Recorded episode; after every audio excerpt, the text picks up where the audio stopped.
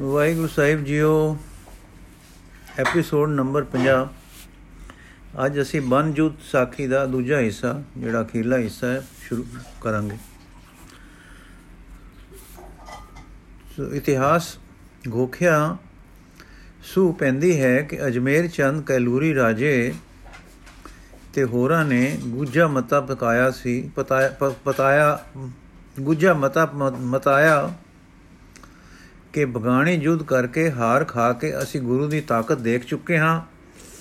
ਅਲਫ ਖਾਨ ਦੇ ਯੁੱਧ ਵਿੱਚ ਗੁਰੂ ਜੀ ਨੂੰ ਆਪਣੀ ਕੁਮਕ ਤੇ ਸਦਕੇ ਉਹ ਤੁਰਕ ਯੋਧੇ ਦੀ ਹਾਰ ਵਿੱਚ ਗੁਰੂ ਦੀ ਤਾਕਤ ਪਰਖ ਚੁੱਕੇ ਹਾਂ। ਸਾਹਮਣੇ ਹੋ ਕੇ ਲੜਨਾ ਖਤਰੇ ਵਾਲਾ ਹੈ ਤੇ ਗੁਰੂ ਦੀ ਤਾਕਤ ਨੂੰ ਵੱਧਦੇ ਜਾਣ ਦੇਣਾ ਠੀਕ ਨਹੀਂ। ਇਸ ਕਰਕੇ ਕੋਈ ਦਾਉ ਘਾਉ ਕਰਨਾ ਚਾਹੀਏ। ਉਹ ਦਾਉ ਘਾਉ ਇਸ ਪ੍ਰਕਾਰ ਦਾ ਸੀ ਕਿ ਆਪਣੇ ਪਿੰਡਾਂ ਦੀ ਰਖਵਾਲੀ ਲਈ ਕਿਤੇ ਕਿਤੇ ਕੁਝ ਸਿਪਾਹੀ ਛੋੜੇ ਸਨ। ਹੁਣ ਗੈਬਰ ਬਨ ਵਿੱਚ ਕੁਝ ਲੁਕ ਥਾਵਾਂ ਬਣਾਈਆਂ ਕਿ ਜਿੱਥੇ ਕੁਝ ਫੌਜ ਤੇ ਉਹਨਾਂ ਪਰ ਵੱਡੇ ਅਹੁਦੇਦਾਰ ਰਹਿਣ ਤੇ ਬਨਾਂ ਦੀ ਸੂ ਰੱਖਣ। ਜਦ ਕਦੇ ਗੁਰੂ ਜੀ ਸ਼ਿਕਾਰ ਕਰਦੇ ਕਿਸੇ ਸੱਟ ਪੈ ਜਾਂ ਸਕਣ, ਕਿਸੇ ਸੱਟ ਪੈ ਸਕਣ ਦੇ ਟਿਕਾਣੇ ਖੇਠ ਆ ਜਾਣ ਤਾਂ ਅਚਾਨਕ ਪੈ ਕੇ ਕੱਟ ਵੱਡ ਕਰ ਦਿੱਤੀ ਜਾਵੇ। ਇਹ ਵਿਚਾਰ ਕੇ ਇੱਕ ਐਸਾ ਟਿਕਾਣਾ ਮਿੱਥ ਕੇ ਉਸ ਨੂੰ ਮਾਨੋ ਗੁਪਤ ਛਾਵਣੀ ਬਣਾ ਲਿਆ। ਹੋਰ ਛੋਟੇ-ਛੋਟੇ ਟਿਕਾਣੇ ਵੀ ਲੁਕਵੇਂ ਬਣਾਏ ਤੇ ਘਾਤ ਵਿੱਚ ਰਹਿਣ ਲੱਗੇ।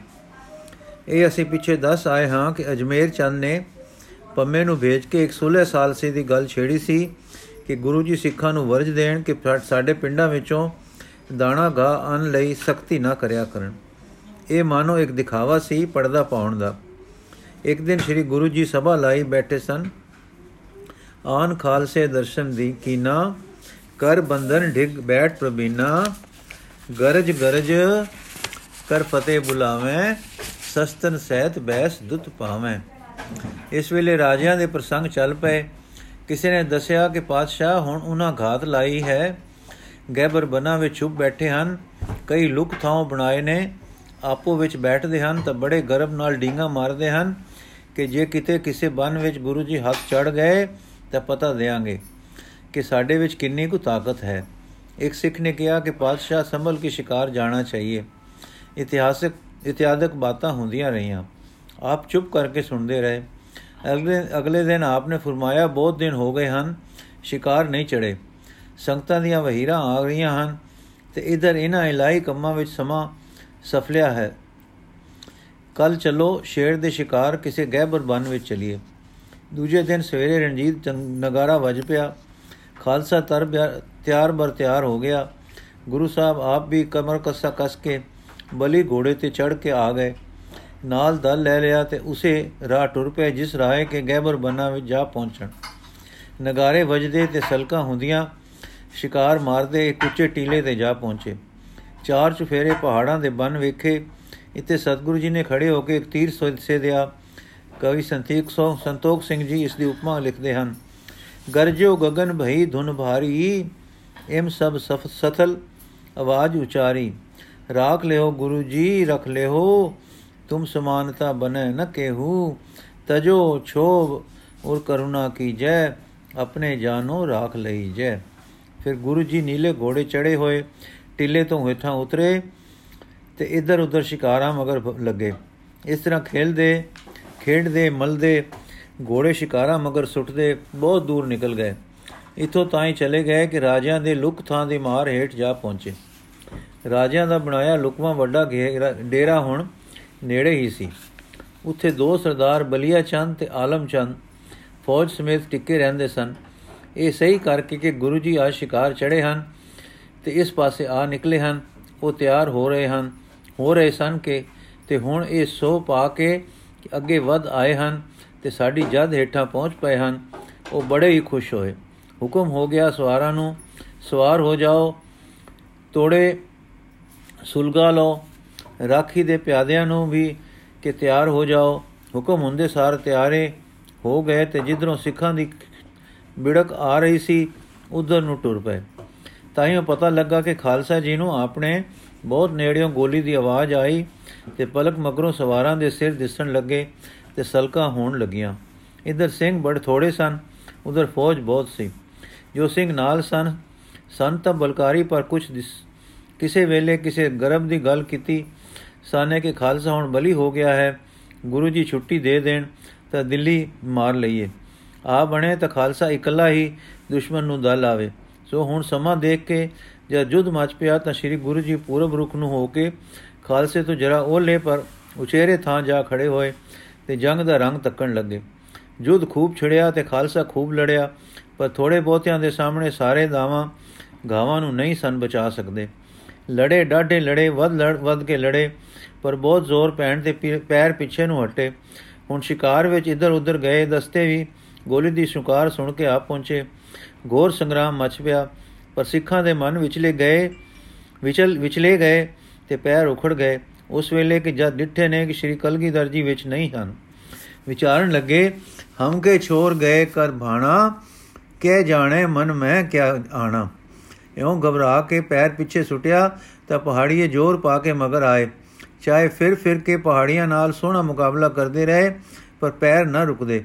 ਪੈਤੜਾ ਪਿੱਛੇ ਸੱਟੀ ਜਾਣਾ ਤੇ ਸਫ ਨਾ ਉਖੜਨ ਦੇਣੀ ਤੇ ਲੜਦੇ ਚੱਲਣਾ ਇਉਂ ਜਿਵੇਂ ਵੱਧ ਕੇ ਲੜ ਰਹੇ ਹਨ। ਇਹ ਗੁਣ ਜਾਪਦਾ ਹੈ ਖਾਲਸੇ ਦੇ ਨੇ ਮੁੱਢ ਤੋਂ ਸਿੱਖਣਾ ਸ਼ੁਰੂ ਕੀਤਾ ਹੋਇਆ ਸੀ। ਕਿੰਤੂ ਅੱਜ ਚਾਹੇ ਹੁਣ ਸਾਰਾ ਜ਼ੋਰ ਸਿੱਖਾਂ ਨੇ ਲਾ ਲਿਆ, ਪਰ ਪੇਸ਼ ਨਾ ਗਈ ਤੇ ਕੋਈ ਆਸ ਬਚਣੇ ਦੀ ਨਾ ਰਹੀ। ਤਦੋਂ ਨੂੰ ਹੋਸ਼ ਆਈ ਕਿ ਬਲਾਂ ਦੇ ਦਾਤੇ ਸ਼੍ਰੀ ਕਲਗੀਧਰ ਜੀ ਤੋਂ ਬਿਨਾ ਅਸੀਂ ਕੁਝ ਨਾ ਸਾਰ ਸਕੇ। ਸਾਰਾ ਬਲ ਪਾਇਆ, ਪਰ ਫਤਿਹ ਨਾ ਆਈ। ਉਹ ਵਾਹਿਗੁਰੂ ਜੀ ਦੇ ਹਨ, ਫਤਿਹ ਉਹਨਾਂ ਦੇ ਹੱਥ ਹੈ। ਸਾਡੇ ਵਿੱਚ ਸਤਗੁਰ ਨੇ ਆਪਣੇ ਆਪ ਤੇ ਭਰੋਸਾ ਭਰ ਦਿੱਤਾ ਹੈ। ਅਸੀਂ ਸਵੈ ਟੇਕ ਵਾਲੇ ਬੰਦੇ ਬਣਾਏ ਗਏ ਹਾਂ, ਪਰ ਇਹੋ ਸਵੈ ਟੇਕ ਕਿਸੇ ਵੇਲੇ ਵੱਧ ਕੇ ਹੰਕਾਰ ਬਣ ਜਾਂਦੀ ਹੈ। ਸਤਗੁਰ ਨੂੰ ਚੜ੍ਹਦੀਆਂ ਕਲਾਂ ਤਾਂ ਪਿਆਰੀਆਂ ਹਨ, ਪਰ ਹੰਕਾਰ ਨਹੀਂ ਬਹੁੰਦਾ ਖਬਰੇ ਇਸੇ ਕਰਕੇ ਲੋਪ ਹੋ ਰਹੇ ਹਨ। ਇਹ ਕੁਝ ਵਿਚਾਰਾਂ ਕਰਕੇ ਕੁਝ ਸਿੰਘ ਘੋੜੇ ਦੁੜਾ ਕੇ ਪੂਰਬੀ ਦਿਸ਼ਾ ਨੂੰ ਦੌੜ ਕੇ ਸੱਚੇ ਪਾਤਸ਼ਾਹ ਨੂੰ ਲੱਭਿਆ। ਆਪ ਪੂਰਬ ਦਿਸ਼ਾ ਵੱਲ ਨੂੰ ਇੱਕ ਡਾਢੇ ਸੋਹਣੇ ਉੱਚੇ ਨਜ਼ਾਰੇ ਵਾਲੇ ਥਾਂ ਘੋੜੇ ਤੇ ਖੜੇ ਸਨ ਤੇ ਜੰਗ ਦਾ ਰੰਗ ਤੱਕ ਰਹੇ ਸਨ। ਕਿ ਸਿੰਘ ਅਪੜ ਪਏ ਤੇ ਬਿਰਧ ਦਾ ਵਾਸਤਾ ਪਾ ਕੇ ਪੁਕਾਰੇ, ਸੱਚੇ ਪਾਤਸ਼ਾਹ ਜੀ, ਰੱਖ ਲੋ ਤੇਰੇ ਹਾਂ, ਤੇਰੇ ਮਾੜੇ ਚੰਗੇ ਤੇਰੇ ਹਾਂ। ਸਾਡੇ ਅਵਗੁਣ ਨਾ ਤੱਕੋ, ਆਪਣੇ ਬਿਰਧ ਵੱਲ ਤੱਕੋ। हे ਦਾਤਾ, ਬਿਰਧ ਬਾਣੇ ਦੀ ਲਾਜ ਰੱਖੋ। ਆਪ ਤੇ ਖਾਲਸੇ ਨੂੰ ਆਪ ਬਚਾਓ। ਆਪ ਦਾ ਬਿਰਧ ਹੈ ਖਾਲਸੇ ਦੀ ਹਾਰ ਬਾਬ ਰੱਖਿਆ ਕਰਨੀ। ਖਾਲਸੇ ਦੀ ਹਰ ਬਾਬ ਰੱਖਿਆ ਕਰਨੀ। ਸਭ ਥਾਈ ਸਹਾਈ ਹੋਣਾ। ਪਾਤਸ਼ਾਹ ਇਸ ਵੇਲੇ ਬੋੜੀ ਕਰੋ ਤੇ ਖਾਲਸੇ ਦੀ ਹਾਰ ਨਾ ਹੋਵੇ। ਇਸ ਪ੍ਰਕਾਰ ਸੁਣ ਕੇ ਗੁਰੂ ਜੀ, ਇਹ ਪੁਕਾਰ ਸੁਣ ਕੇ ਗੁਰੂ ਜੀ ਤੱਕੇ, ਮੁਸਕਰਾਏ ਤੇ ਬੱਥੇ ਵਿੱਚੋਂ ਤੀਰ ਲਿਆ। ਵੀਰਾਸਨ ਹੋ ਗਏ ਤੇ ਸਿੰਘਾਂ ਵੱਲ ਤੱਕ ਕੇ ਬੋਲੇ, ਸਿਦਕ ਸਿਦਕ ਪੁਕਾਰੇ ਖਾਲਸਾ, ਗੁਰ ਕੀ ਬਾਣੀ ਪਾਠ, ਆਪ ਸਿੰਘ ਆਪੇ ਵਿਪਨ, ਬਿਰਧ ਬਿਹਾਰੀ ਰਾਠ। ਰਾਠ ਦਾ ਅਰਥ ਹੈ, ਤੁਸੀਂ ਆਖਦੇ ਸਾਓ ਕਿ ਬਨ ਅਸੀਂ ਹਾਂ ਆਪ, ਬਨਾ ਦੇ ਸ਼ੇਰ ਅਸੀਂ ਹਾਂ ਆਪੇ। ਬਾਣੀ ਦਾ ਪਾਠ ਕਰਦੇ ਹੋਏ ਸਿਦਕ ਸਿਦਕ ਕੁਕਦੇ ਸਾਓ, ਭਾਵ ਅਭਿਮਾਨ ਵਿੱਚ ਸਾਓ ਤੇ ਆਪਦੇ ਆਖਦੇ ਸਾਓ, ਅਸੀਂ ਰਾਠ ਹੋ ਗਏ ਹਾਂ। ਹੁਣ ਬਿਹਾਰੀ, ਭਾਵ ਸਾਨੂੰ ਬਿਰਧ ਦਾ ਵਾਸਤਾ ਕਿਉਂ ਪਾਉਂਦੇ ਹੋ? ਇਹ ਵਾ ਖਾਲਸੇ ਨੂੰ ਹੋ ਤੋਂ ਖਾਲੀ ਪਰ ਸਿਦਕ ਵਿੱਚ ਪਰਪੱਕ ਕਰਨ ਲਈ ਆਖੇ ਜਾਪਦੇ ਹਨ। ਇਹ ਜਿਸ ਟਿਕਾਣੇ ਗੁਰੂ ਜੀ ਖੜੇ ਸੇ ਸੋ ਬੜੇ ਲਾਭ ਦਾ ਟਿਕਾਣਾ ਸੀ। ਜੰਗ ਭੂਮੀ ਤੇ ਸਾਰੀ ਨਿਗਾਹ ਪੈਂਦੀ ਸੀ ਤੇ ਉਚੇਰਾ ਥਾਂ ਸੀ। ਇਤੋਂ ਹੁਣ ਸਤਿਗੁਰੂ ਜੀ ਨੇ ਵੀਰਾਸਨ ਹੋ ਕੇ ਤੀਰ ਚਲਾਇਆ। ਜੋ ਸ਼ੁਕਦਾ ਗਿਆ ਤੇ ਵਧੇ ਆ ਰਹੇ ਦੁਸ਼ਮਣ ਵਿੱਚ ਵੱਜਾ। ਇਉਂ ਪੰਜ ਤੀਰ ਵਾਰੋ ਵਾਰੀ ਚਲਾਏ। ਜੋ ਐਨ ਟਿਕਾਣੇ ਪਹੁੰਚ ਕੇ ਜਾਪਦਾ ਹੈ ਕਿ ਵੈਰੀ ਦੇ ਜ਼ਰੂਰੀ ਬੰਦਿਆਂ ਨੂੰ ਲੱਗੇ ਕਿ ਉਹਨਾਂ ਪਰ ਅਚਾਨਕ ਮਾਰ ਪੈਣ ਨਾਲ ਤੇ ਜ਼ਰੂਰੀ ਆਦਮੀਆਂ ਦੇ ਡਿੱਗਣ ਨਾਲ ਵਧਣ ਦਾ ਚਾਹੋ ਥੰਮ ਗਿਆ ਤੇ ਝਿਜਕ ਕੇ ਖੜੇ ਹੋ ਗਏ। ਇਸ ਵੇਲੇ ਲਿਖਿਆ ਹੈ ਲਿਖਿਆ ਹੈ ਕਿ ਇਉਂ ਆਪ ਜਾਪੇ ਜਿਵੇਂ ਆਕਾਸ਼ ਵਿੱਚ ਦਲਾਂ ਦੇ ਦਲ ਛਾ ਗਏ ਹਨ। ਖਾਲਸੇ ਨੇ ਗੁਰੂ ਜੀ ਨੇ ਖਾਲਸੇ ਨੂੰ ਗੁਰੂ ਜੀ ਨੇ ਦਿਖਾਇਆ ਤੇ ਆਗਿਆ ਕੀਤੀ ਕਿ ਜਾਓ ਲੜੋ, ਅਸੀਂ ਇੱਥੋਂ ਮੈਦਾਨ ਸੰਭਾਲਾਂਗੇ। ਇਹ ਰੰਗ ਵੇਖ ਕੇ ਤੇ ਗੁਰੂ ਜੀ ਦੇ ਪੰਜ ਤੀਰਾਂ ਦੀ ਬਰਕਤ ਨਾਲ ਦੁਸ਼ਮਣ ਦੇ ਪੈਰ ਅਟਕਦੇ ਤੱਕ ਕੇ ਖਾਲਸਾ ਨਵੀਂ ਜਾਨ ਫੜ ਕੇ ਮੁੜਿਆ ਤੇ ਜਾ ਜੁੱਧ ਵਿੱਚ ਦੱਸਿਆ ਬਾਕੀ ਸਾਰੇ ਵੀਰਾਂ ਨੂੰ ਪੁਕਾਰ ਕੇ ਦੱਸ ਦਿੱਤਾ ਕਿ ਗੁਰੂ ਜੀ ਰੀੜੀਏ ਖੜੇ ਤੀਰ ਚਲਾ ਰਹੇ ਹਨ। ਦੇਖੋ ਦੁਸ਼ਮਣ ਰੁਕ ਗਿਆ ਹੈ। ਉਹ ਤੱਕੋ ਕਿੰਨੇ ਪਹਾੜੀਏ ਤੀਰ ਪਰੋਤੇ ਡਿੱਗੇ ਹਨ। ਅਸਮਾਨਾਂ ਵੱਲ ਦੇਖੋ ਕਿ ਅਗਮੀ ਫੌਜਾਂ ਦੇ ਕਿਵੇਂ ਜਾਮਲੇ ਪੈ ਰਹੇ ਹਨ। ਨੱਠੇ ਜਾਂਦੇ ਤੇ ਮਾਰਦੀ ਜਦ ਹੇਠਾਂ ਮਾਰ ਖਾ ਰਹੇ ਖਾਲਸੇ ਵਿੱਚ ਨਵੀਂ ਜਾਨ ਆ ਗਈ, ਸਾਰੇ ਰੁਕ ਗਏ ਤਾਂ ਪੈਰ ਜਮਾ ਕੇ ਅੜ ਖੜੋਤੇ, ਹੁਣ ਜੁੱਧ ਹੋਰ ਸ਼ਕਲ ਪਕੜ ਗਿਆ। ਸਿੱਖਾਂ ਪਰ ਵਧੇ ਆਉਣਾ ਪਹਾੜੀਆਂ ਦਾ ਠੱਸਾ ਖਾ ਗਿਆ ਤੇ ਉਹਨਾਂ ਨੂੰ ਆਪਣੇ ਵਿੱਚੋਂ ਡਿੱਗਦੇ ਆਦਮੀ ਵੇਖ ਕੇ ਘਬਰਾ ਹੋਣ ਲੱਗਾ ਕਿ ਇਹ ਤੀਰ ਨਿਸ਼ਾਨਿਓ ਨਾ ਉੱਕਣ ਵਾਲੇ ਕਿੱਥੋਂ ਪੈ ਰਹੇ ਹਨ। ਸੋ ਬਚਾਓ ਦੀ ਵਿਚਾਰ ਕਰਕੇ ਉਹ ਰੁਕੇ ਖਾਲਸੇ ਨੂੰ ਹੁਣ ਤੁਮਲ ਜੁਦ ਮਚਾ ਦਿੱਤਾ। ਖਾਲਸੇ ਨੇ ਹੁਣ ਤੁਮਲ ਜੁਦ ਮਚਾ ਦਿੱਤਾ। ਤੁਮਲ ਜੁਦ ਤਬ ਹੋਵਨ ਲਗਾ, ਮਨੋ ਰੁਦਰ ਰਸ ਰੋਵਤ ਜਾਗਾ। ਭਿੜੇ ਭੇੜ ਭਟ ਮੁੜ ਮੁੜ ਲੜੇ, ਜੈ ਭਾਜਤ ਧਰ ਧੀਰਜ ਖੜੇ। ਹਤੀ ਸਲਖ ਗੁਲਕਨ ਕੀ ਐਸੇ, ਹਟਿਓ ਜਲਦ ਮੁਚ ਵਰਖਾ ਜੈਸੇ। ਦੁਵੱਲੀ ਸੰਗਰਾਮ ਖੂਬ ਜ਼ੋਰ ਦਾ ਹੋਇਆ। ਦੁਵੱਲੀ ਸ਼ਸਤਰ ਚੱਲ ਰਹੇ ਹਨ, ਲਹੂ ਵਹਿ ਰਹੇ ਹਨ, ਬਸਤਰ ਭਿਜ ਰਹੇ ਹਨ, ਕ੍ਰੋਧ ਵੱਧ ਰਹੇ ਹਨ।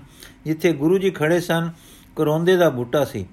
ਆਪ ਉੱਥੇ ਖੜੇ ਹਨ, ਸਭ ਥਾਈ ਹੋਏ ਸਹਾਏ, ਹੋਣ ਵਾਲੇ ਸਹਾਈ ਹੋ ਰਹੇ ਹਨ। ਆਪ ਦੇ ਅਚੁਕ ਤੀਰ ਆ ਰਹੇ ਹਨ। ਸਤਗੁਰ ਦੇ ਤੀਰ ਨਿਸ਼ਾਨੇ ਨੂੰ ਬਨ ਬਨ ਕੇ ਪੈਂਦੇ ਤੇ ਵੈਰੀ ਦਲ ਵਿੱਚ ਉਹ ਪਤੇ ਦੇ ਨਿਸ਼ਾਨੇ ਢੂੰਡਦੇ ਹਨ ਕਿ ਉਹਨਾਂ ਦੇ ਸਾਹਸ ਨੂੰ ਤੋੜਦੇ ਹਨ। ਹੈਰਾਨੀ ਤੇ ਘਬਰਾ ਪਾਉਂਦੇ ਹਨ। ਖਾਲਸਾ ਜੀ ਆਪਣੇ ਸਦਾ ਦੇ ਸਾਈ ਮਾਲਕ ਦੇ ਕਰਤਵ ਨੂੰ ਵੇਖਦੇ ਹਨ ਤੇ ਪ੍ਰਤੀਤ ਕਰ ਰਹੇ ਹਨ ਕਿ ਅਸੀਂ ਥੋੜੇ ਸਾਂ ਗੁਰੂ ਦਾ ਉੱਚਾ ਹੱਥ ਦੁਸ਼ਮਣ ਤੇ ਕਹਿਰ ਕਰ ਰਿਹਾ ਹੈ। ਗੈਬੀ ਫੌਜਾਂ ਸਾਡੀ ਮਦਦ ਕਰ ਰਹੀਆਂ ਹਨ। ਲਿਖਿਆ ਹੈ, ਪਰੀ ਆਕਾਸ਼ੀ ਫੌਜਾਂ ਆਏ, ਜਿੱਤ ਕਿਤ ਦੇਖ ਰਹੇ ਬਿਸਮਾਏ ਸੋ ਵੱਡੇ ਹੌਸਲੇ ਵਿੱਚ ਵੱਡੇ ਸਵੈ ਭਰੋਸੇ ਵਿੱਚ ਖਾਲਸਾ ਡਾਡਾ ਅੜ ਕੇ ਲੜਿਆ। ਪਰਾ ਬੱਧ ਪਰਾ ਬੰਦ ਜਨ ਘਟ ਘਟ ਆਈ ਗਨ ਗੁਲਕਾ ਬਰਖਾ ਬਰਖਾਈ, ਤੁਪਕਨ ਕੜਕ ਰਾਜ ਜਨ ਪਰੈ, ਛਟਾ ਪਲੀਤੇ ਦੁਖ ਦੁਖ ਟਰੈ, ਦੁੰਦਬ ਢੋਲਨ ਸ਼ਬਦ ਮਹਾਨਾ, ਜਨ ਬਰਖਤ ਘਨ ਧੁਨ ਗਰਜਾਨਾ ਕ੍ਰਿਖ ਪਾਕੀ ਸਮ ਪਰਮ ਪਹਾਰੀ, ਤੋਰ ਫੋਰ ਚੂਰਨ ਕਰ ਡਾਰੀ, ਹੇਲਾ ਘਾਲ ਖਾਲਸਾ ਲਿਓ ਲਰਿਓ, ਭਾਗਿਓ ਪ੍ਰਥਮ ਲਾਜ ਕਰ ਮੁਰਿਓ।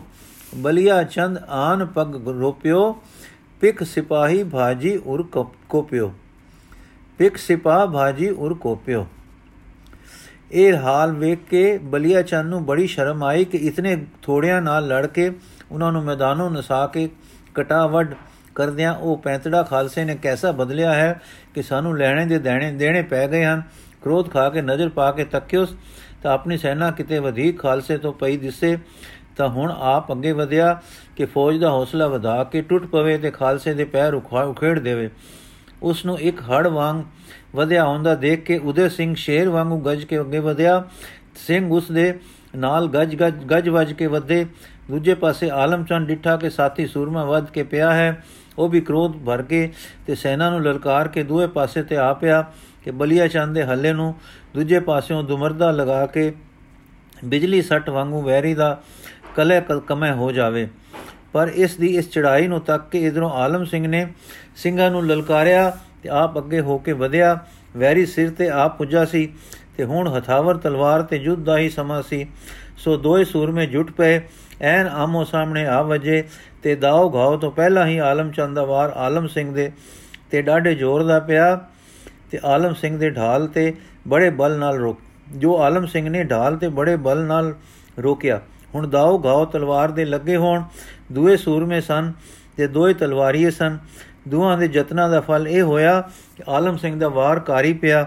ਆਲਮ ਚੰਦ ਦਾ ਸੱਜਾ ਹੱਥ ਤਲਵਾਰ ਸਣੇ ਕੱਟ ਗਿਆ। ਉਸ ਦਾ ਕਟਿਆ ਹੱਥ ਤੇ ਤਲਵਾਰ ਥੱਲੇ ਆ ਪਏ ਤਾਂ ਪਹਾੜੀਆਂ ਨੇ ਛੇਤੀ ਨਾਲ ਅੱਗੇ ਵੱਧ ਕੇ ਆਲਮ ਚੰਦ ਨੂੰ ਬਚਾਇਆ ਤੇ ਉਹ ਪਿਛਲੇ ਪੈਰੀ ਆਪਣੀ ਸੈਨਾ ਵਿੱਚ ਗੁੰਮ ਹੋ ਗਿਆ। ਸਾਥੀਆਂ ਦਾ ਜੋਸ਼ ਟੁੱਟ ਗਿਆ ਤੇ ਪੈਰ ਪਿੱਛੇ ਸੁੱਟੇ। ਦੂਜੇ ਪਾਸੇ ਬਲੀਆ ਚੰਦ ਬੰਦੂਕਾਂ ਦੀ ਸਲਕ ਕਰਦਾ ਸੈਨਾ ਸਣੇ ਵਧਿਆ ਆ ਰਿਹਾ ਸੀ। ਉਸ ਦੀ ਸੈਨਾ ਦੇ ਢੋਲ ਵੱਜ ਰਹੇ। ਵੀਰ ਵਿੱਚ ਉਤਸ਼ਾਹ ਭਰ ਰਹੇ ਥੇ ਬਹਿ ਰਹੇ ਸਨ ਤੇ ਸੂਰਮੇ ਤੀਰ ਤੁਫੰਗ ਚਲਾਉਂਦੇ ਆ ਰਹੇ ਸਨ। ਉਦੇ ਸਿੰਘ ਇਧਰੋਂ ਡਟ ਕੇ ਪੈਰ ਜਮਾ ਕੇ ਵਧ ਰਿਹਾ ਸੀ ਕਿ ਸਿੰਘਾਂ ਵੱਲ ਤੱਕ ਕੇ ਬੋਲਿਆ, ਬੰਦੂਕਾਂ ਦੀ ਸਲਕ ਕਰੋ। ਗੱਲ ਕੀ ਦੁਵੱਲੀ ਐਉਂ ਤੀਰਾਂ ਤੇ ਬੰਦੂਕਾਂ ਦੇ ਵਾਰ ਚੱਲੇ ਕਿ ਮਾਨੋ ਗੜਿਆਂ ਦੀ ਵਰਖਾ ਹੋ ਰਹੀ ਹੈ। ਦੋਇ ਦਲ ਅਜੇ ਇੰਨੀ ਨੇੜੇ ਨਹੀਂ ਸਨ ਨਹੀਂ ਆਏ ਸਨ ਕਿ ਸ਼ਮਸ਼ੇਰ ਦਾ ਜੰਗ ਹੱਥੋਂ ਹੱਥੀ ਹੋ ਪਏ। ਕਿ ਬਲੀਆ ਚੰਦ ਦੀ ਜੰਗ ਵਿੱਚ ਇੱਕ ਸੂਕ ਦੀ ਗੋਲੀ ਲੱਗ ਪਈ। ਗੋਲੀ ਜਰਾ ਕਰਾਰੀ ਲੱਗੀ ਤੇ ਉਹ ਬੇਤਾਬ ਹੋ ਕੇ ਪਿੱਛੇ ਮੁੜਿਆ। ਸਰਦਾਰ ਦਾ ਪਿੱਠ ਦਿਖਣਾ ਦਿਖਾਣਾ ਸੀ ਕਿ ਫੌਜ ਹਿਰਾਸੀ ਹੋ ਗਈ। ਉਹ ਵੀ ਮਾਨੋ ਪੈਰ ਸਿਰ ਤੇ ਧਰ ਕੇ ਪਿੱਛੇ ਮੁੜੀ। ਇਹ ਮੁੜਨਾ ਐਸਾ ਸੀ ਕਿ ਸਾਰੀ ਪਹਾੜੀ ਸੈਨਾ ਧੀਰਜ ਛੋੜ ਕੇ ਭੱਜ ਗਈ। ਭਜਦਿਆਂ ਮਗਰ ਕੁਝ ਦੂਰ ਖਾਲਸੇ ਨੇ ਪਿੱਛਾ ਕੀਤਾ, ਜੋ ਤਰਾਸੇ ਹੋਏ ਭਾਜੀ ਜਾਣ ਕਿਤੇ ਸਾਨੂੰ ਅਟਕ ਗਏ ਸਮਝ ਕੇ ਫੇਰ ਨਾ ਸਾਡੇ ਵਾਂਗੂ ਡਟ ਖੜੋਣ। ਜਦੋਂ ਜਦੋਂ ਨੂੰ ਸਾਰੇ ਭੱਜ ਗਏ ਤੇ ਦੂਰ ਨਿਕਲ ਗਏ ਤਾਂ ਖਾਲਸੇ ਜੀ ਨੇ ਡਿੱਠਾ ਕਿ ਸਮਾਨ ਸਾਫ਼ ਹੈ, ਜੋ ਗੁਪਤ ਸੈਨਾ ਦਾ ਪ੍ਰਭਾਵ ਪੈਂਦਾ ਸੀ, ਹੁਣ ਹੈ ਨਹੀਂ। ਠੰਡੀ ਹਵਾ ਟੁਰ ਰਹੀ ਹੈ, ਸਾਫ਼ ਧੁੱਪ ਚਮਕ ਰਹੀ ਹੈ, ਤਾਂ ਗੁਰੂ ਜੀ ਵੱਲ ਨੂੰ ਮੁੜੇ। ਇਸ ਜੰਗ ਦੇ ਸਾਖੀ ਭਾਈ ਰਾਮ ਕੌਰ ਜੀ ਲਿਖਦੇ ਹਨ ਤੇ ਦੱਸਦੇ ਹਨ ਕਿ ਗੁਰੂ ਜੀ ਦੀ ਹਜ਼ੂਰੀ ਵਿੱਚ ਮੈਂ ਤਾਂ ਜੰਗ ਦੀ ਗਨਗੋਰਤਾ ਵੇਖ ਕੇ ਕੰਬ ਪਿਆ। ਮੈਨੂੰ ਸ਼ੋਕਾਤੁਰ ਵੇਖ ਕੇ ਗੁਰੂ ਜੀ ਨੇ ਧੀਰ ਦਿੱਤਾ ਤੇ ਸਮਝਾਇਆ ਕਿ ਮੈਦਾਨੇ ਜੰਗ ਵਿੱਚ ਮਰਿਆਂ ਨੂੰ ਵੇਖ ਕੇ ਸ਼ੋਕ ਨਹੀਂ ਕਰੀਦਾ। ਰਾਮ ਕੌਰ ਜੀ ਲਿਖਦੇ ਹਨ ਕਿ ਇਸ ਵੇਲੇ ਗੁਰੂ ਜੀ ਨੇ ਭਵਿਖ ਤਾਖੀ ਕਿ ਰਾਮ ਕੋਇਰ, ਤੂੰ ਸਾਥੋਂ ਮਗਰੋਂ ਚਿਰਕਾਲ ਸੰਸਾਰ ਪਰ ਰਹੇਗਾ। ਫਿਰ ਖਾਲਸੇ ਨੂੰ ਧੀਰਜ ਦਿੱਤਾ ਤੇ ਕਿਹਾ, ਡਰੋ ਨਾ ਇਹਨਾਂ ਤੋਂ ਤਕੜੇ ਹੋਏ। ਇਹ ਲੋਕ ਸਾਰੇ ਇੱਕ ਦਿਨ ਖਾਲਸੇ ਤੋਂ ਬਹਿ ਖਾਣਗੇ ਤੇ ਇਹਨਾਂ ਮੰਨਣਗੇ। ਫਿਰ ਸਤਗੁਰੂ ਜੀ ਨੇ ਮਹਾ ਸਿੰਘ ਤੋਂ ਜੰਗ ਦਾ ਵੇਰਵਾ ਸੁਣਿਆ। ਫਿਰ ਸ਼ਹੀਦ ਹੋਏ ਸਿੰਘਾਂ ਦੇ ਸ਼ਰੀਰ ਇਕੱਠੇ ਕਰਵਾ ਕੇ ਸੰਸਕਾਰੇ। ਗਾਇਲਾਂ ਨੂੰ ਨਾਲ ਲੈ ਚੱਲਣ ਦਾ ਪ੍ਰਬੰਧ ਕੀਤਾ ਤੇ ਸ਼ਾਮਾਂ ਵੇਲੇ ਫਤਿਹ ਨਗਾਰਾ ਵਜਾਉਂਦੇ ਅਨੰਦਪੁਰ ਆਏ। ਅਸਲ ਗੱਲ ਇਹ ਹੈ ਕਿ ਗੁਰੂ ਜੀ ਦੇ ਨਾਲ ਫੌਜ ਥੋੜੀ ਸੀ ਤੇ ਅੱਗੋਂ ਜਿਨ੍ਹਾਂ ਨਾਲ ਟਾਕਰਾ ਪਿਆ ਸੀ, ਉਹ ਬਹੁਤ ਹੀ ਵਧੇਰੇ ਸਨ। ਇਹ ਗੱਲ ਲੱਗ ਕੇ ਗੁਰੂ ਜੀ ਨੇ ਇੱਕ ਮਾਰ ਦਾ ਟਿਕਾਣਾ ਲੱਭ ਕੇ ਉੱਥੇ ਪੈਰ ਜਮਾਏ ਤੇ ਆਪਣੇ ਚੂਕ ਤੀਰਾਂ ਦੀ ਬਰਖਾ ਨਾਲ ਆਪਣੀ ਗਿਣਤੀ ਦੇ ਘਾਟੇ ਨੂੰ ਪੂਰਾ ਕੀਤਾ। ਖਾਲਸੇ ਨੂੰ ਆਪਣੇ ਤੋਂ ਬਿਨਾ ਆਪਣੇ ਪੈਰੀਂ ਤੇ ਆਪਣੇ ਦਿਮਾਗੀ ਲੜਨੇ ਦਾ ਮੌਕਾ ਦਿੱਤਾ ਕਿ ਇਹਨਾਂ ਵਿੱਚ ਬਲ ਭਰੇ ਤੇ ਜਾਂਚ ਆਵੇ। ਇਹ ਹਾਰ ਦਾ ਮੂੰਹ ਵੀ ਵੇਖਣ ਤੇ ਹਾਰ ਵੇਲੇ ਨਾ ਹਾਰਨ ਦੀ ਜਾਂਚ ਵੀ ਸਿੱਖਣ। ਤੀਜਾ, ਪਰਮਾਰਥਿਕ ਅਸੂਲ ਵੀ ਗੁਰੂ ਜੀ ਨੇ ਹੀ ਸਿਖਾਉਣਾ ਸੀ ਕਿ ਹੰਕਾਰ ਵਿੱਚ ਆਉਣਾ ਠੀਕ ਨਹੀਂ। ਹੰਕਾਰ ਮਤ ਮਲੀਨ ਕਰਦਾ ਹੈ, ਪਰ ਸਵੈ ਭਰੋਸਾ, ਸਵੈ ਟੇਕ ਤੇ ਚੜ੍ਹਦੀਆਂ ਕਲਮ ਬਲ ਭਰਦੀਆਂ ਤੇ ਮਤ ਨੂੰ ਨਿਰਮਲ ਰੱਖਦੀਆਂ ਹਨ। ਗੁਰੂ ਜੀ ਤਾਂ ਇੱਕ ਉਸ ਵੇਲੇ ਦੇ ਮੌਕੇ ਮੁਜਬ ਜੁਗ ਦੀ ਚਾਲ ਸੰਭਾਲ ਰਹੇ ਸਨ, ਪਰ ਖਾਲਸੇ ਨੇ ਆਪਣੇ ਵਿੱਚ ਗੁਰੂ ਨਾ ਵੇਖ ਕੇ ਧੀਰਜ ਛੋੜ ਦਿੱਤਾ। ਸੂਰੇ ਗੁਰੂ ਨੇ ਫਿਰ ਧੀਰਜ ਬਣਾਇਆ, ਆਪਣੀ ਗੁਪਤ ਤਾਕਤ ਤੇ ਦੇ ਸਹਾਈ, ਸਦਾ ਸਹਾਈ ਰਹਿਣ ਦਾ ਨੇਚਾ ਪੱਕਾ ਕਰਾ ਦਿੱਤਾ ਤੇ ਅੱਜ ਦੇ ਯੁੱਧ ਵਿੱਚ ਜੋ ਸਬਕ ਸਿਖਾਇਆ, ਸੋ ਖਾਲਸੇ ਦਾ ਖਾਸ ਗੁਣ ਹੈ, ਗੁਣ ਹੋ ਪ੍ਰਗਟਿਆ ਅੱਜ ਤੱਕ ਖਾਲਸੇ ਨੇ ਨਹੀਂ ਭੁਲਾਇਆ। ਦੁਸ਼ਮਣ ਦੇ ਵਧੇਕ ਬਲ ਪੈ ਜਾਣ ਤੇ ਭਜ ਉਠਣਾ ਤੇ ਕੁਝ ਦੂਰ ਜਾ ਕੇ ਪੈਰ ਜਮਾ ਕੇ ਡਟ ਜਾਣਾ। ਦੁਸ਼ਮਣ ਖੁਸ਼ੀ ਵਿੱਚ ਵਧਿਆ ਹੁੰਦਾ ਹੈ ਤੇ ਆਪਣੀ ਸੋਚ ਵਿੱਚ ਨਹੀਂ ਹੁੰਦਾ। ਵੈਰੀ ਦੇ ਬੇਪਰਵਾਹ ਵਧੇ ਆਉਣ ਤੇ ਅਚਾਨਕ ਅੱਗੋਂ ਪੈ ਕੇ ਉਸ ਦੇ ਪੈਰ ਉਖੇੜ ਦੇਣੇ ਤੇ ਮੈਦਾਨ ਮਾਰ ਲੈਣਾ। ਦੂਜੀ ਵਿਉਂਤ ਇਹ ਕਿ ਐਸੇ ਜ਼ੋਰ ਪੈਣ ਤੇ ਪਿਛਲੇ ਪੈਰੀ ਹਟਣਾ, ਹਟੀ ਜਾਣਾ, ਪਰੇ ਬੱਧੀ ਆਪਣੀ ਸਫ ਨਹੀਂ ਟੁੱਟਣ ਦੇਣੀ। ਦੁਸ਼ਮਣ ਨਾਲ ਲੜੀ ਜਾਣਾ, ਮਾਰੀ ਜਾਣਾ, ਮਰੀ ਜਾਣਾ, ਪਿੱਛੇ ਹਟੀ ਜਾਣਾ, ਪਰ ਐਸਾ ਪੈਂਤੜਾ ਵੱਧ ਪਿੱਛੇ ਹਟਣਾ ਕਿ ਦੁਸ਼ਮਣ ਨੂੰ ਹੱਲਾ ਕਰਨ ਦਾ ਹੌਸਲਾ ਨਾ ਪਵੇ ਤੇ ਉਹ ਵੈਰੀ ਨੂੰ ਹਫਾ ਦੇਣਾ। ਇਸ ਕਰਤਬ ਦਾ ਕਮਾਲ ਖਾਲਸੇ ਨੇ ਵੱਡੇ ਘਲੂਘਾਰੇ ਵਿੱਚ ਦਿਖਾਇਆ ਦਿਖਾ ਲਿਆ ਸੀ ਕਿ 12 ਕੋ ਪਿੱਛੇ ਹਟਣ ਵਿੱਚ ਅਬਦਾਲੀ ਇੱਕ ਵੇਰ ਵੀ ਉਹਨਾਂ ਦੀਆਂ ਸਫਾ ਨਹੀਂ ਸੀ ਛੋੜ ਤੋੜ ਸਕਿਆ ਤੇ ਹਫਕੇ ਪਾਣੀ ਦੀ ਢਾਬ ਆਈ ਤੇ ਉਹਨਾਂ ਦੀ ਸੈਨਾ ਪਾਣੀ ਪੀਣ ਬਹਿ ਗਈ। ਸ੍ਰੀ ਦਸ਼ਮੇਸ਼ ਪਿਤਾ ਜੀ ਦੀ ਤੀਰ ਅੰਦਾਜ਼ੀ ਕਮਾਲ ਦੀ ਸੀ। ਹੁਣ ਤਾਂ ਲੋਕ ਸਮਝ ਨਹੀਂ ਸਕਦੇ ਕਿਉਂਕਿ ਤੀਰ ਅੰਦਾਜ਼ੀ ਦਾ ਰਿਵਾਜ ਨਹੀਂ ਰਿਹਾ। ਬੰਦੂਕ ਨਾਲੋਂ ਤਦੋਂ ਤੀਰ ਛੇਤੀ ਚਲਾਇਆ ਜਾ ਸਕਦਾ ਸੀ। ਤੇ ਇਸ ਹੁਨਰ ਦੇ ਕਮਾਲ ਵਾਲੇ ਗੁਰੂ ਜੀ ਕਈ ਵੇਰ ਇਸ ਨਾਲ ਬਹੁਤ ਕਾਮਯਾਬੀ ਲਿਆ ਕਰਦੇ ਸਨ। ਸਿੰਘ ਸਮਝੇ ਕਿ ਗੁਰੂ ਜੀ ਚਲੇ ਗਏ ਹਨ ਤੇ ਸਾਨੂੰ ਛੋੜ ਗਏ ਹਨ, ਪਰ ਗੁਰੂ ਜੀ ਲਾਭ ਵਾਲੇ ਟਿਕਾਣੇ ਨੂੰ ਤਾੜ ਕੇ ਉੱਥੇ ਅਚਿੰਤ ਖੜੋਤੇ ਆਪਣੀ ਧਨੁਕ ਵਿਦਿਆ ਦੇ ਕਮਾਲ ਨਾਲ ਫਤਿਹ ਪਾਉਣ ਦਾ ਬਾਨਣ ਬਣ ਰਹੇ ਸਨ। ਅੱਜ ਦੇ ਨਿੱਕੇ ਜਿਹੇ ਜੰਗ ਵਿੱਚ ਦਾਤਾ ਜੀ ਆਪਣਿਆਂ ਨੂੰ ਫਤਿਹ ਦੇ ਕਰਤੱਵ ਸਿਖਾ ਗਏ, ਜਿਨ੍ਹਾਂ ਦਾ ਕਿ ਜਸ ਹੁਣ ਤਾਈਂ ਹੁੰਦਾ ਹੈ। ਅਨੰਦਪੁਰ ਇਸ ਖੁਸ਼ੀ ਦੇ ਸਮਾਗਮ ਹੋਏ। ਰਾਤ ਨੂੰ ਘਰ ਘਰ ਦੀਪਮਾਲਾ ਹੋਈ। ਸ਼ਾਦੀਆਨਾ ਵਜੇ ਤੇ ਵਧਾਈਆਂ ਮਿਲੀਆਂ। ਮਾਤਾ ਜੀ ਨੇ ਅਰਦਾਸੇ ਸੁਧਾਏ। ਸਿਰ ਵਾਰਨੇ ਕੀਤੇ। ਗੁਰੂ ਨਾਨਕ ਦੇਵ ਜੀ ਦੇ ਹਜ਼ੂਰ ਵਿੱਚ ਕੜਾ ਪ੍ਰਸ਼ਾਦ ਧਰ ਕੇ ਸ਼ੁਕਰਾਨੇ ਕੀਤੇ। ਅੰਮ੍ਰਿਤ ਵੇਲੇ ਆਸਾ ਦੀ ਵਾਰ ਦਾ ਦੀਵਾਨ ਸਜਿਆ। ਸੰਗਤਾਂ ਆ ਜੁਮੜ ਕੇ ਆਈਆਂ। ਨਗਰੀ ਦੇ ਲੋਕ ਵੀ ਸਾਰੇ ਆਏ। ਜਦੋਂ ਭੋਗ ਪੈ ਗਿਆ ਤੇ ਪ੍ਰਸ਼ਾਦ ਵਰਤ ਗਿਆ, ਤਬ ਸਭ ਨੇ ਸ੍ਰੀ ਗੁਰੂ ਜੀ ਨੂੰ ਵਧਾਈਆਂ ਦਿੱਤੀਆਂ। ਭਾਈ ਨੰਦ ਲਾਲ ਜੀ ਦੀ ਇੱਕ ਗਜ਼ਲ ਹੈ ਜੋ ਉਸ ਸਮੇਂ ਤੇ ਆਖੀ ਗਈ ਜਾਪਦੀ ਹੈ, ਜੋ ਇਉਂ ਹੈ, ਜਿੱਧਰ ਜਾਵੇਂ ਪਿਆਰੇ ਮੇਰੇ, ਤੇਰਾ ਹੋਵੇ ਰਬ ਰਾਖਾ, ਦਿਲ ਤੇ ਦੀਨ ਲੈ ਗਿਓ ਮੇਰਾ, ਤੇਰਾ ਹੋਵੇ ਰਬ ਰਾਖਾ। ਬੁਲਬੁਲ ਅਤੇ ਗੁਲਾਬ ਦੋਏ ਹਨ, ਵਿੱਚ ਉਡੀਕਾਂ ਤੇਰੀਆਂ ਦੇ, ਫੇਰਾ ਪਾ ਹੁਣ ਚਮਨ ਅਸਾਡੇ, ਤੇਰਾ ਹੋਵੇ ਰਬ ਰਾਖਾ। ਤਪ ਰਿਆ ਸੀਨਾ ਕੁੱਠਾ ਮੇਰਾ। ਕਲਗੀਆਂ ਵਾਲੇ ਬਿਰਹੋਂ ਵਿੱਚ ਲਾਲ ਲਬਾਂ ਤੋਂ ਨਮਕ ਰਿਆ ਹੈ, ਨਮਕ ਪੈ ਰਿਆ ਹੁਣ ਤਾਂ ਹੋਵੇ ਰਬ ਰਾਖਾ, ਆ ਮੇਰੀ ਅਕ ਪੁਤਲੀ ਬਹਿ ਜਾ। ਇਹ ਤੇਰਾ ਹੈ ਘਰ ਸਤਗੁਰ, ਰੋਂਦੀਆਂ ਅੱਖੀਆਂ ਵਿੱਚ ਸਮਾ ਜਾ। ਤੇਰਾ ਹੋਵੇ ਰਬ ਰਾਖਾ। ਝੂਮ ਝੂਮ ਦੇ ਸਰੂ ਵਾਂਗ ਤੂੰ। ਚਮਨ ਸਾਡੇ ਫੇਰਾ ਪਾ, ਫੇਰਾ ਪਾਵੇਂ ਖੁਸ਼ੀਆਂ ਹੋਵਣ। ਤੇਰਾ ਹੋਸੀ ਰਬ ਰਾਖਾ, ਤੇਰਾ ਹੋਸੀ ਰਬ ਰਾਖਾ, ਤੇਰਾ ਹੋਸੀ ਰਬ ਰਾਖਾ। ਇਹ ਉਪਰਲੀ ਪੰਜਾਬੀ ਗਜ਼ਲ ਭਾਈ ਸਾਹਿਬ ਜੀ ਦੀ, ਜਿਸ ਫਾਰਸੀ ਗਜ਼ਲ ਦਾ ਅਨੁਵਾਦ ਹੈ, ਉਹ ਇਹ ਹੈ। ਇਹ ਗਜ਼ਲ ਫਾਰਸੀ ਚ origignal ਲਿਖੀ ਸੀ ਬਹਿਰ ਕੁ ਜਾ ਕੇ ਰਵੀ ਜਾਣੇ ਮਨ ਖੁਦਾ ਹਾਫਿਜ਼ ਬਿਬੁਰਦਹੀ ਦਿਲੋ ਇਮਾਨੇ ਮਨ ਖੁਦਾ ਹਾਫਿਜ਼ ਬਿਆ ਕੇ ਬੁਲਬੁਲੋ ਗੁਲ ਖਰ ਦੋ ਇੰਤਜ਼ਾਰੇ ਤੁੰਦ ਦਮੇ ਬਜਾਨਬੇ ਬੁਸਤਾਨੇ ਮਨ ਖੁਦਾ ਹਾਫਿਜ਼ ਨਮਕ ਜਿਲਾਲੇ ਲਬਤ ਰੇਜ਼ਦ ਬਲ ਬਰ ਦਿਲੇ ਰੇਸ਼ਮ ਤਪੀਦ ਸੀਨ ਹੈ ਬਿਰਿਆਨੇ ਮਨ ਖੁਦਾ ਹਾਫਿਜ਼ बेअब मर्दम के दीदे हम के खान है हुस दुस्त दरूने दीद है गिरियाने मन खुदा हाफिज चे खुश बवदीक बवदक चे खुश बवदक खिरामद कल तच सर्वे बुलंद दमे बसुए गुलस्ताने मन खुदा हाफिज ਦਮੇ ਬਸੂਏ ਗੁਲਸਤਾਨੇ ਮਨ ਖੁਦਾ ਹਾਫਿਜ਼ ਵਾਹਿਗੁਰੂ ਜੀ ਕਾ ਖਾਲਸਾ ਵਾਹਿਗੁਰੂ ਜੀ ਕੀ ਫਤਿਹ। ਸਾਖੀ ਸੰਪੂਰਨ ਹੋਈ ਜੀ।